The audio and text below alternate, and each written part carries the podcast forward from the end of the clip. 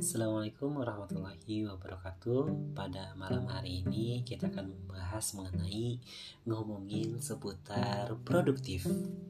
Di mana teman-teman eh, Apa sih yang dimaksud dengan produktif? Butuh apa biar produktif? Kemudian kenapa kok kudu produktif ya Apalagi di tahun baru Tepatnya di tahun 2023 ini. Jangan-jangan selama ini salah kaprah ya produktif kita. Oke kita kupas satu-satu teman-teman. Produktif. Harus ada produktifnya Yaitu produktif ya. Berarti harus ada produknya. Kalau cuman sibuk nggak ada yang dihasilin Namanya tif doang Bukan produktif Produktif Jadi ya asal katanya produk dan tif ya Kemudian di sini contoh produknya. Satu tahun hafal juz 30. Sepekan lari 10 km. 20 konten dalam satu bulan. Terselenggara 5 kali webinar dalam 2 bulan.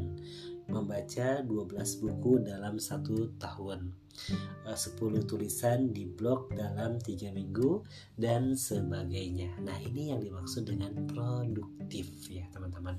Produknya ada.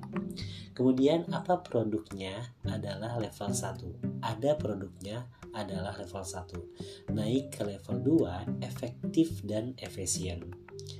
Contoh efektif dan efisien yaitu yang pertama adalah menghasilkan satu konten setiap hari. Yang kedua menghasilkan konten dalam waktu 2 jam yang awalnya butuh 4 jam.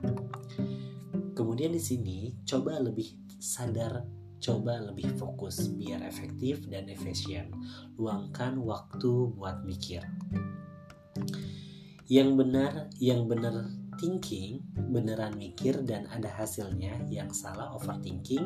Banyak mikir tapi tidak mm, tapi nggak ada hasilnya. Nah selalu segini dulu. Besok besok lanjut lagi. Setuju teman-teman? Nah itu yang dimaksudkan itu yang dimaksudkan dengan produktif